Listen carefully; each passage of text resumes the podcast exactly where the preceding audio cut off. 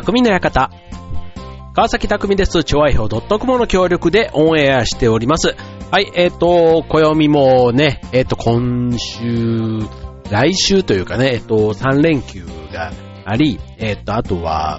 ね、もうクリスマス、ジングルベルという感じで、もうあっという間にね、忘年会の予約が結構ね、増えてきたなっていう感じで、ね、今年の冬は、どう、なんかいつもね、年末、結構体調崩すことが多くてですね、あの、風邪というかね、なんか、ね、なんだろう、これね、だるい感じが、こう、ね、なんか病気だったら嫌だなって思うんですけど、多分ね、飲み疲れが単純な原因なのかななんて思いながら、結構ね、この11月っていつもね、こう、なんかいまいち調子が出ないなっていう感じなんですね。はい。なんですけども、それでもね、意外とこう、行事というか、そういう人と会うことが多かったりするので、まあ、別に無理にね、空元気をしてるつもりはないんですけど、やっぱりね、年に一回この時期にしか会わない人たちっていうのがいてですね、そうするとね、まあ、会ってるとね、会ってるうちはすごくまたテンションが上がって、ああ、なんか良かったなぁなんていつも思うんですけども、結構あの、なんかそんな感じ です。はい。でね、今年はもうあのね、今ちょうど紅葉のシーズンなんで、ね、ちょっとあの、で、天気も結構週末、今週、ね、寒いですけども、あの、週末ね、天気が良ければ、まだね、紅葉が綺麗に見えるとこたくさんありますし、なんかそんな時期ね、この3連休もそうなのかななんて思ったりするわけですけども、えっと、先日ね、あの、えっと、先日というか自衛隊音楽祭りというのに、ってきまして、はい。で、こちらのあの、日本武道館で開催されるものなんですけども、はい。で、こちらはあの、年に1回、えっと、日本武道館で開催されている、えっと、陸上自衛隊、海上自衛隊、あと航空自衛隊、陸海空がね、えー、揃う、えー、自衛隊の音楽祭の中では、まあもちろん最大の、えー、音楽祭で、こちら、えっ、と、こと、今年は今もね、防衛大臣の方も主賓でいらっしゃったり、あとはね、海外の自衛隊の、えっ、と、その音楽隊っていうんですか？軍楽隊っていうんですかね？はい。あの、まあ、海外だとね、まあ、いわゆる軍隊があったりするので、まあ、アメリカ、ね、米軍だったら米軍の軍楽隊だったり、シンガポールだったらシンガポールの軍楽隊、あとはフランスのね、えっ、ー、と、軍楽隊だったりっていうことで、なかなかね、豪華な1時間50分のステージだったんですけども、すごい迫力で、はい。で、あの、やっぱりね、動きがキビキビしているから、もう、それだけでもね、すごくあの、整列というか、こう、だらっとした感がないっていうのはね、すごいこう、入る時からもそうなんですけど、あの、場外のね、こう、誘導もそうだし、こう、なんだろうな、こう、特に別にテーマパークのようなおもてなしみたいな感じがあるわけでもないんですけど、ただ、やっぱりああいう制服をビシッと着た人が、なんか、あの、ようこそとか、あの、ありがとうございましたとかっていうことを、なんか笑顔でね、言ってくれたりすると、結構なんかそのギャップが、こう、うん、なんかね、こう、かっこいいというか、お兄さんもお姉さんもそうなんですけども、はい、なんか、はいとかつって、そう、だからすごくね、なんか、素直に、すごく礼儀正しい、あの人たちのおもてなしの場を、と、あとはそういうショー、ショーはね、きっちり、本当にね、キビキビ、キビキビしていて、なんか、こう、背筋がね、こう、こっちもの伸ばす、伸びる思いというかね、はい、なんかそんな、いわゆるエンターテインメントという感じでもなく、うん、すごくこう、凛とした時間を過ごさせてもらえたなっていう、そんな、えー、自衛隊音楽祭り。こちらすごく大人気があるそうで、あの自分もちょっととある方からね、えっと、今回ご招待いただく機会があって見に行かせていただいたんですけども、もう確かにね、抽選でなかなか当たらない、そんな賞だということを伺いました。はい。で、えっ、と、そんな、ね、こういうふうにあの、改めて、こう自衛隊のね、紹介とかを見たりすると、普段はすごい厳しい訓練をきっとやってるんだろうなって思うようなところから繋がってくる、あの、銃のね、こう、あれ、なんて言うんだろう。と銃をこう持ったパフォーマンス。これはね、防衛大学校の儀仗隊っていう方が、空砲とかもね、実際に撃ったりする感じのファンシードリルって、なんか名前だけ聞くとね、すごくなんか、あの、ちょっと、ラップ調というかね、あの、こ あの、楽しそうなイメージの、なんですけども、すっごいキビキビしたね、ショーでしたね。はい。あとはね、圧巻だったのが、自衛太鼓って言われる、こう全国、北海道から九州までね、各その自衛隊の拠点になるところに太鼓を叩く方々が多分いるんでしょうね。その方々がもうあれ、何2、300人いたのかな？そう、が、一これね、あの YouTube で引っ張ると、全然あの映像撮影 OK だったので、そう自分もね、結構撮影をずっとしてたんですけども、そう YouTube でね、自衛太鼓っていうのを、自衛隊の自衛に太鼓なんですけど、検索すると、すんごい圧巻のステージが、で、あと太鼓のね、ズンズン響いてくるところが、本当にね、かっこよくて、これ、なんか太鼓の魅力みたいなのにね、一気にこう、あのー、吸い込まれた、そんなステージでしたね。はい。まあ、それ以外にもね、いわゆるあの、吹奏楽だとか、あの、管弦楽はない、あ、管、あの、バイオリンとかそういったものはね、なかったんですけども、基本はね、吹奏楽の、えー、トランペットだとか、トロンボーンだとか、ホルンだとか、ね、ああいったのが、まあ、中心の、えっ、ー、と、演奏だとか、あとはその、旗っていうんですか、あの、なんかバトンではなくて、なんて言うんだろう。なんかあの、そう、なんかそういったね、あの、旗とかとのこう女性隊員とね、男性隊員がそういった形で、まあ、ステージ、まあ、男性だけのところだと、やっぱりこうね、なんか迫力があって、で、女性と、まあ、ま、混じり合う？なんかそういったところはね、なんかそうしなやかなところとか、あと歌はね、結構女性が歌ってる場面が多かったですね。でも女性もね、みんな、あの、な、えっ、ー、と、三等陸曹とかね、そういったあの、三等海曹とか、その、陸海で、あと、空軍のみんな歌がすごいね、もうびっくりするほど歌が上手いんですよ。だから、ね、もう全然あの、プロなんじゃないかって思うような、そんな歌声の方々が所属していて、すごくね、なんか、不思議な感じでしたね。はい。なんか、普段の訓練なんかもきっちりやりつつも、ね、こういったステージのね、本番に向けての練習もきっと、ね、それ以外の場面でやってるんだろうな、なんて思って、そんな感動した自衛隊の活躍の場面でした。ね。意外とこれ年間通じて自衛隊のそういうあの、ね、有名なのは、ね、航空自衛隊のブルーインパルスとか、ね、ああいったのはね、結構あの、見に行った人とかがテレビだとかでね、こう取り上げてたりとか、もしますので、なんとなくあの馴染みがあるんですが、陸上自衛隊、海上自衛隊、なんか知ってるようで知らないみたいなところのね、紹介があったりで。はい。ということで、今日のテーマ、自衛隊の魅力についてお伝えしたいと思います。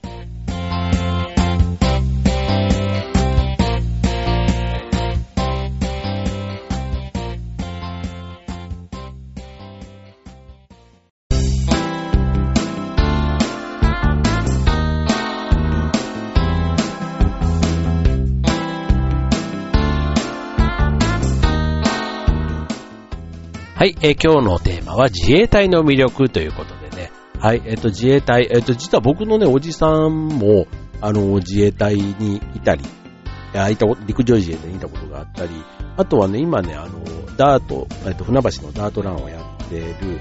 ところでも、えっと、優勝するチームは自衛隊のチームが結構上位に入ってきたりとかっていうことで、なんとなく自衛隊っていう、ね、えっと、その方々のえー、なんか親しみって言ったら変ですけども、なんかその、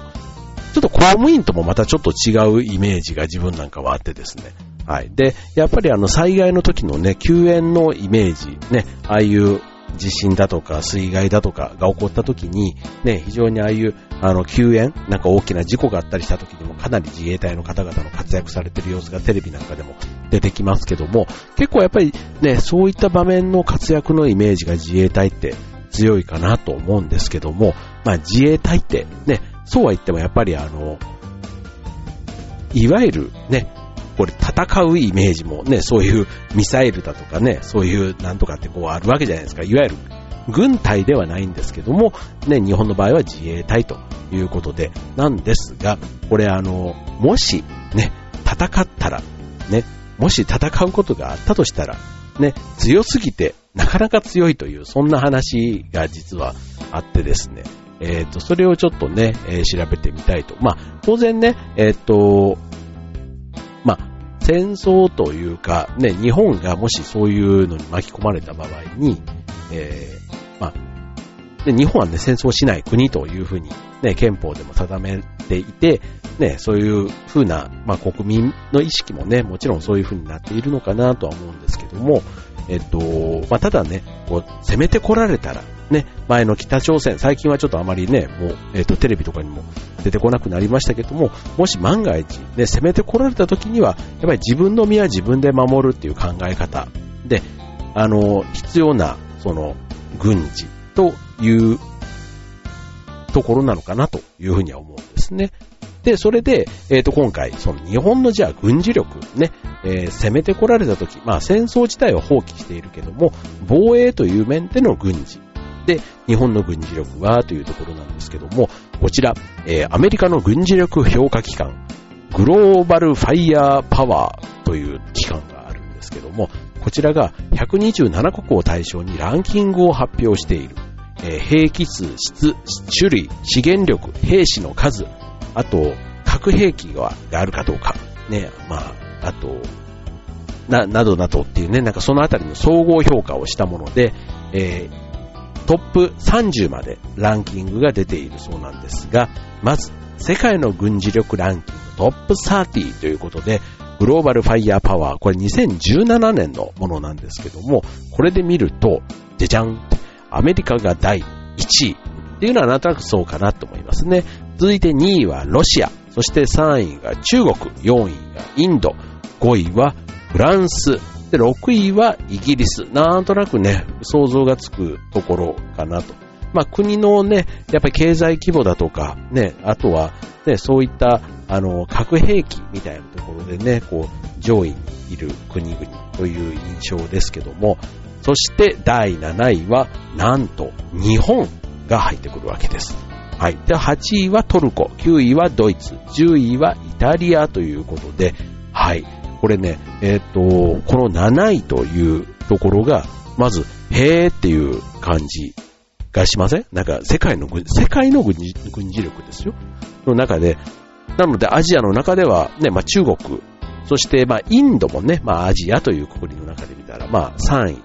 になるわけなんですけども、1位から6位は実は核保有国。このね、核を持ってるっていうところも一つ軍事力の中に、ね、ポイントにも入ってくるということなので、えっ、と、核を持たない国の中では、日本がトップの軍事力をというふうになるということなんですね。はい。だからまあ、ね、まあ核兵器っていうのはね、あんまりこう、ね、こう、それをこの番組でね、こう、どうこういう話ではもちろんないんですけども、で、えっ、と、というところですね。はい。で、そして、えー、で、この、世界の軍事力の、えっ、ー、と、強弱の見方。ね、専門家によっても結構評価が違うそうなんですけども、まあ、自衛隊のレベルを、えー、低く見る人っていうのは、こう世界的にね、こういろんなあの軍事ジャーナリストみたいな人たちが見たとしても、やっぱりかなりあの高い部類で評価されているということで、まあむしろね、今のそのね、日本が戦争を放棄していると言われている中では、えっ、ー、と、かなりの充実した、ね、しっかりされた体制で、えっ、ー、と、今、整えられているということで、驚かれているという評価をされているみたいですね。はい。で、えっ、ー、と、そして、えっ、と、どんなところが、すごいかというところなんですけども、えっ、と、軍事っていうジャンルね、これあの、結構専門的な知識が必要だから、まあ、なかなか簡単に説明するのが実は難しいんですけども、えっ、ー、と、まあ、さらっとね、んーっていうぐらいの感じで、まあ、聞いていただければと思うんですけども、まず、海上自衛隊、ね、こちら、えー、専門誌 J-SHIPS というね、えー、本が実はあるんですね。はい。で、えっ、ー、と、こちら、えー、世界のメディアでは、海軍はアジアで日本が1位と評価する声が多いそうです。えー、そもそも日本は四方がね、えー、海に囲まれた国なので、特に、えっ、ー、と、船、戦艦の開発には力を注いできたということで、2015年3月に竣工した出雲は全長248メートルという海上自衛隊最大の護衛艦で14機のヘリコプター500名の陸戦部隊50台の車両が搭載可能とあと大量の水や燃料を積載できるということで、これだけの輸送能力は世界トップクラス、しかも時速30ノット、えー、約55キロという高速航行ができるので、えー、アメリカの戦艦などにも十分ついていけるということですね。はい。で、ミサイルや、えー、航空機を撃ち落とす対空自衛兵器、魚雷を迎撃する魚雷防護装置なども搭載しているというかなり心強い護衛艦なんだそうです。はい。で、まあ日本は、えっ、ー、と、戦闘機を積む空母や戦艦を保有するのは NG ですけども、この護衛艦出雲と、あとはもう一つ、加賀は事実上の空母ということで呼び声が高いと言われていますということですね。はい。で、えー、っと、まあ、これね、あの、専門的な話をこう言っていくと、ま、いろいろね、こう、アタゴ型護衛艦、あの、混合型イージス艦、もうなんか専門的ですね、この辺からね。で、あの、世界が恐れた、その潜水艦というので、2004年に作られた総流型潜水艦、こちら500メーターから600メーターぐらい潜れるそうなんですけども、えっ、と、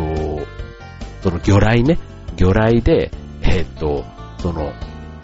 深さ約900メートルのところで、えー、進むことができるものがあるそうで、海の深くまで潜れて、しかも静かなので、音などで感知されての位置を特定されることが少ないということなんですね。実際にあの、米軍との実戦演習で日本の潜水艦は一度も場所が特定されたことがないとということなので、いわゆる水中のステルス機と言われるような、そういったレベルのものも開発されているということなんですね。はい。えー、海上自衛隊は2016年は護衛艦47隻、潜水艦17隻、えー、哨戒機77機、ヘリコプター103機、機雷船艇27隻、哨戒船艇6隻、輸送船艇11隻、補助船艇29隻を保有している。すごいですね、なんか。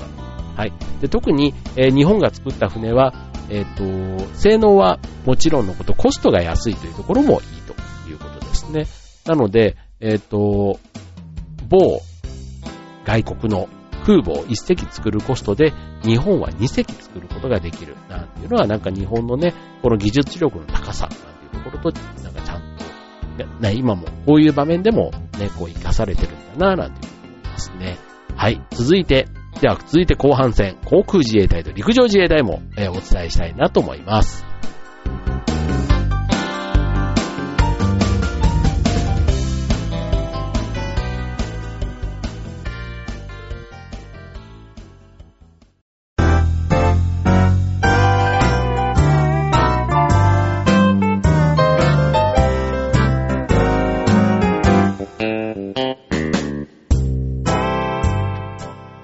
はい。ということで、えっ、ー、と、今週のテーマは自衛隊の魅力ということでお伝えしております。えっ、ー、と、続いては、えー、陸上自衛隊じゃなくて航空自衛隊の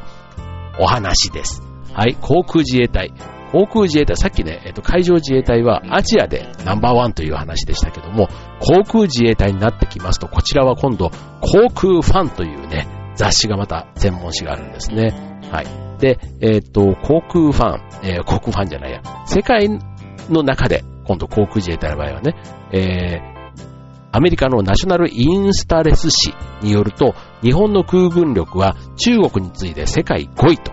いうことで、えーと、日本の水域に中国軍機やロシア軍機が接近したため、自衛隊機がスクランブル発進したという、そんな話もありましたが、これ、えっ、ー、と、年間約1000回という1000回以上出動している機会があるそうなんですね。はい。で、こちらもあの航空自衛隊は、えっ、ー、と、戦闘機347機とか、うんぬんかんぬんということで、まあ、多数保有しているわけなんですが、まあ、数としてはね、えっ、ー、と、さほど多くないそうなんですけども、しかしほとんどがアメリカから調達したハイテクタイプなので、例えば F35 戦闘機1機約160億円するそうなんですけども、こちらは42機導入しており、主力戦闘機にするということで、え配備されているそうです。はい。レーダーに映りにくいステルス機能が特徴で、えアメリカやイギリスなど9カ国が開発している代物になるそうです。はい。えーえ、中国にもね、戦闘機が約2600あるそうなんですけども、その多くはロシアから譲り受けた、えー、ミグ19、ミグ21という古いタイプの改良型で、まあ、日本の最新型戦闘機1機に5機で襲撃に来ても3分でやっつけてしまうぐらいの差があるような感じなんだそうです。はい。まあね、戦争はね、こう、しないっていうことではあるんですが、まあね、なんか攻撃された時にっていうことで言うと、それだけのね、まあハイテクなものがあるっていうのはなんか心強いなと思うわけですけども、はい。で、その今度、戦闘機を操縦操縦するにはパイロットが当然必要なわけですけども、その腕前も実は世界一ともされるレベルなんだそうですね。はい。えー、っと、航空自衛隊のパイロットは高度な訓練を受けており、米空軍の演習に定期的に参加しているが、米国のエリートパイロット、いわゆるトップガンと、えー、空対空の演習を空でのね、演習をした際、日本が命中率96%を叩き出したと。ね、アメリカでは、この国はリアルな戦争を放棄しているのになぜこのレベルなのかと驚愕したと言われる。ね、なんかこの日本人のというか、この熟練さみたいなところが、ね、なんかこう、本番がいつ、ね、あるとも限らないけど、訓練をね、まあなんか、えっと、練習は本番のように、本番は練習のように、みたいなね、なんかそういった言葉もあの、業界問わず言われたりしますけども、そういったところなのかななんていうのもちょっと思ったりしますけどね。はい。なので、えっと、ロシア空軍の中では、日本の戦闘機1機に対して2機で挑めという言葉もあるんだとか、だそうです。はい。で、最後、えー、陸上自衛隊についてです。はい。こちらは、えっ、と、こちらも専門誌、今度、守るというね、MAMOR という、守るというね、そんな、えー、陸上自衛隊の専門誌があります。はい。で、こちらは、えっ、ー、と、主に陸上における日本国、日本での外国の侵略を防止、万が一侵略があった場合に対処するというのが、その日本の陸上自衛隊の使命で、えー、防御及び防御攻撃に特化した編成を組んでいるということですね。はい、えっ、ー、と、兵力は約15万人いる。戦車690。えー、あとはもうなんとか砲なんとか砲っていうのがね、たくさんあって、えー、ヘリコプター390機ぐらいということで、えー、まあそ、それぞれがね、どんな役割を、あの、僕が住んでいる船橋からは、習志野の駐屯地が隣に近くにありまして、結構ね、あのヘリコプターなんかブルルルとね、たまに上を飛んでたりするので、一番馴染みがあるのはやっぱり陸上自衛隊だなという感じなんですけども、あのー、まあ、規模的にね、さっき15万人っていうね、現役の兵力がそれだけあるという話でしたけども、やっぱりあの、さっきね、えー、世界第7位っていうところの軍事力っていう中で、その、えー、過去保有国と言われるところで言うと、規模的にはどうしても劣ってしまう部分はあるそうです。で、ただし、最新鋭ハイテク機器を扱っていて、えー、それを扱う隊員の技術も相当高いレベルということで、まあ、あの、日本はね、第二次世界大戦後は、地上戦で敵をアタックすることがないので、演習での成績が評価になるんですけども、えっ、ー、と、その陸上自衛隊の凄さを、えー、物語るエピソードっていうのはいろいろあるそうなんですね。で、これ具体的に言うと、え2017年アメリカの、えー、射撃、いや、射上、えー、陸上自衛隊が、この、実射訓練を行った際に、えー、全体が優秀洋撃成功という、まあ、いわゆる好成績を収めたということだったり、あとは、えっ、ー、と、日米の特殊部隊の合同訓練で、米軍は戦争映画のように大声を上げながら敵陣に突撃してドアを蹴り破った、なんかアメリカっぽいですね、こう、テーブルをひっくり返し作戦を遂行したけども、自衛隊は無言のまま隊長のハンドサインに従って音も立てずに敵陣に侵入し、静かに確実に素早く制圧してしまった。という、米軍関係者は日本にはまだ忍者がいるというふうに言ったということがあったり、ね、あとはあの、アメリカで、えー、射撃競技会があった時に、えー、自衛隊の90式という戦車が招待され参加したそうです。で、そこで自衛隊クルーが、まあ、他国に大差をつけて優勝と。なんと、えー、全標的のうちミスは一発だけで、表彰式で隊員が暗い顔をしているので、話を聞くと、あと一発当てられたはずなのにと、えー、悔しいというコメントをしたということで、それを聞いた、えー、他国の兵士は、命中率100%の戦車とは絶対戦いたくないと震えたという、そんな話まであるそうです。はい、すごいですね。はい。まあ確かにね、命中率100%の戦車ってもう、ね、間違いなくもう目があったらこっちがやられるっていうそんな感覚なわけじゃないですか。ね、だから、ね、なんかその辺の、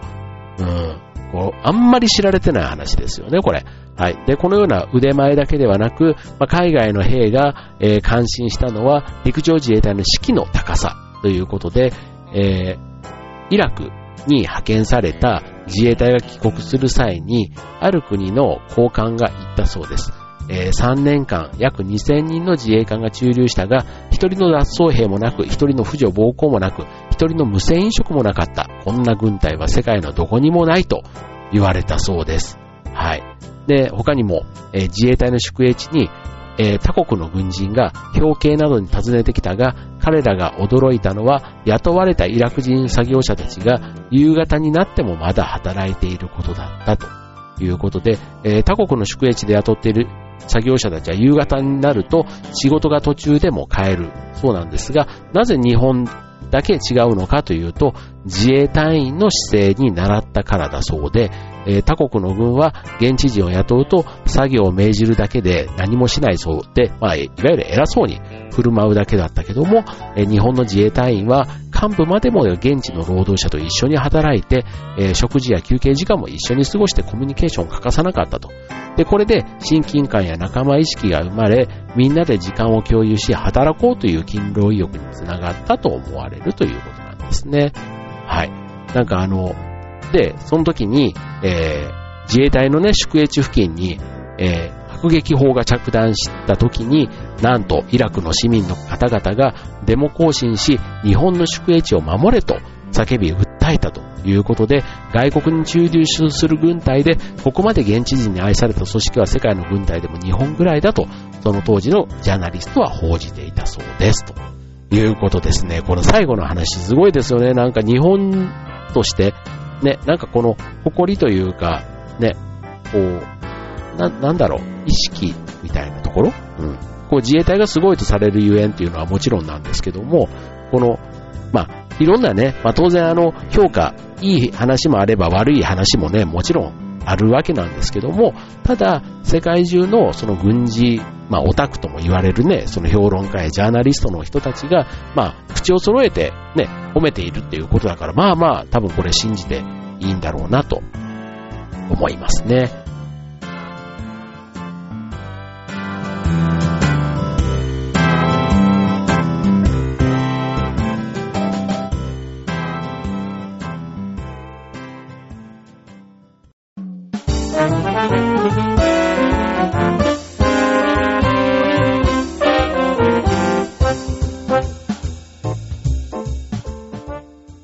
い、えー、本日のテーマ、自衛隊でお送りしておりますが、はい、まあ、えっ、ー、と、まあ、日本のね、えー、日本には米軍の基地がもちろんありますけども、これはまあもちろん米軍基地なので、米軍のためのものって考えると、まあ、日本がね、自分で防衛のためにって考えると、やっぱり自衛隊をね、えー、頼りにする部分が非常にもちろんあるわけですが、えー、世界のどこよりもね、防御の軍事に力を注ぎ、え、万全の体制を整えてくれているのかもしかしたら日本の自衛隊なのかもしれないなというふうに改めて思うわけですね。はい。まああの、なんかね、こう自衛隊本当にこう、消防も警察もそうなんですけども、普段なかなか会わないし、会う時っていうと大体困った時、ね、のとこが多いわけじゃないですか。事件とか事故とかね、そういった場面にやっぱり出てくる人たちなわけですけども、彼らがやっぱり普段からね、そういう有事の時に動けるっていうのは普段からそれに備えた動き、訓練をしているからなんですね。そう。だから、そういう人たちってね、やっぱりこうね、なんかかっこいいというか気が、こう勘どころがいいっていうのかな、なんでしょう。うん、すごくね、やっぱりこう、この間、さあその音楽祭ももちろんそうなんですけども、普段のね、こう、立ち振る舞いがしっかりしてるなっていう、なんか誠実というか、ね、そういう感じがすごくあるし、ね、テレビでもたまたまちょっと自衛隊を特集していた番組をこの間見てたんですけども、やっぱりね、非常にこう、なんかルールとか、ね、そういったこともすごい厳しいからなのかわかんないですけど、なんか規律がきっちり保たれてる中で、ちゃんとなんか、こう楽しさ、やりがいみたいなことがちゃんと組織の中でね、えー、あって、それがみんな理解して、そこで、え、任務に当たっているみたいなね、なんかそういうちょっとミッションを、ミッション型？ミッションをちゃんとみんな理解して、なんかこう自分たちが自律的に動いてるみたいな。ね、これ会社とかだったらすごくね、あの、今の会社が、とか、ああいう組織ですごい求められる、あの、風土、なのかなとかちょっと思ったりしましたけどね。はい。なので、とてもね、えー、今回、自衛隊っていうね、ちょっとあの、そういう、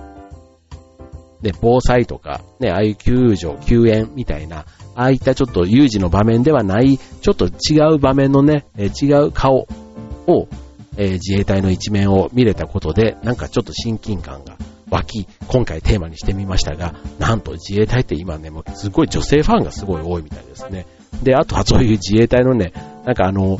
博物館とか、なんちゅうの、あの、見学できるような施設も結構あちこちに、あちこちというか、点々とあるみたいなんですけども、そこでもね、自衛隊のオリジナルグッズなんていうのが結構販売されていて、関東だったらでも基地はね、奈良市のにあって、あとは、ザマとか、あとは、えっと、あれですか、横須賀とかですか、ね、あったりしますけども、それぞれでね、やっぱりその自衛隊と地元がうまくね、密着しながら、なんかそういった商品なんかもね、結構いろいろ販売していて、すごく自衛隊にね、なんか、あの、親近感が湧くようなね、ところはすごく、そういうところに行くとね、えー、ありますので、はい。まあちょっとね、関心のある方。まあ、ブルーインパルスっていうね、航空自衛隊のショーみたいなところはね、本当に一番とっかかりとしては、おーって、ね、すごくあの倍率が高いので、なかなか直接見る機会っていうのはなかなか難しいかもしれませんけども、はい。まあ、日本をね、支えてくれる縁の下の力持ち、まさにね、国を支える国防のね、えー、要になっている自衛隊、ね、せっかくですから皆さんも少し興味を持っていただけたら嬉しいです。はい。ということで、今週の匠の館、ここまで。バイバーイ。